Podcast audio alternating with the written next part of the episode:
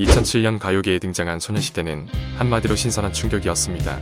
당시 그룹명은 영어가 기본이던 시절인데 소녀시대라는 정감 있는 이름 때문에 신선했고 9명이라는 인원 또한 굉장히 파격적이었습니다.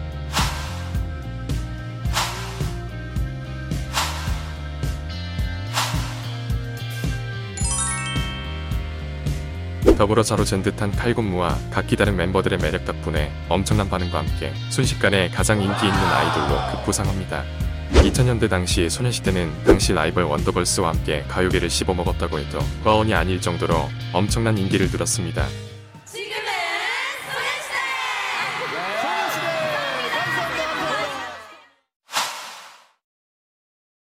당시 무한도전 냉면으로 이슈를 일으키던 소녀시대 핵심 멤버인 제시카가 돌연 탈퇴한다는 기사가 나옵니다. 당시 제시카는 중국 SNS인 웨이보에 회사와 다른 멤버 8명으로부터 소녀시대 퇴출 통보를 받았다. 정말 당혹스럽다라고 글을 올립니다. 이에 누리꾼들은 제시카가 혼자 얼마나 힘들고 외롭겠냐며 나머지 멤버들을 욕하는 상황까지 벌어졌습니다. 하지만 제시카의 이런 발언은 거짓으로 밝혀집니다. 그동안 제시카는 남자친구인 타일러와 연애 때문에 소녀시대 연습을 소홀히 했고 힘내 불화의 원인이라는 사실이 드러납니다. 더불어 제시카는 본인 스스로 소속사의 소녀시대 탈퇴를 선언했지만 자신의 개인 사업에 소녀시대 이름빨이 필요해서 탈퇴를 미루고 있었던 겁니다. 보다 못한 회사는 제시카를 강제로 탈퇴시키게 되었고 제시카는 억울하다고 엄프를 하게 된 겁니다. 이틀 리더였던 태연은 소녀시대를 지키기 위해 엄청난 노력을 했습니다. 태연은 팬들 앞에서 눈물을 보이며 기다려달라고 애원하기도 했습니다.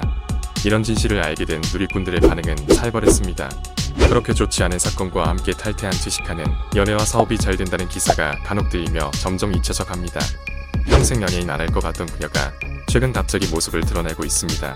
지난 6월 박명수의 유튜브에 출연해 냉면을 회상하면서 복귀각을 잡더니 8월에는 자신의 음원을 발매합니다. 그리고 9월에는 자신의 동생과 함께 다큐멘터리 예능 프로그램에 출연합니다. 그녀는 평생 잘 먹고 잘 살며 다시는 복귀하지 않을 것 같았는데 갑자기 이러는 이유가 궁금해집니다. 제시카의 복귀 이유를 확신할 순 없지만 추정해보자면 다음과 같습니다. 제시카가 설립한 패션 회사는 최근 80억 원의 금액을 돌려달라는 채무 소송에 휘말렸다고 합니다. 쉽게 말해서 제시카 회사는 빚이 80억이 넘는다는 이야기입니다. 남자친구 이자 동업자인 타일러는 충분히 갚을 수 있다고 해명하고 있지만 전문가들은 회사가 80억을 변제하기 어려울 것이라고 추측하고 있습니다.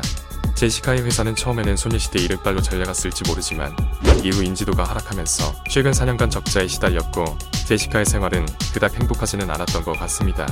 과거 제시카는 소녀시대를 탈퇴하고 본인만이 현명하고 똑똑하다고 생각하던 시절도 있었습니다. 그녀가 탈퇴하고 나서 한 인터뷰의 내용입니다.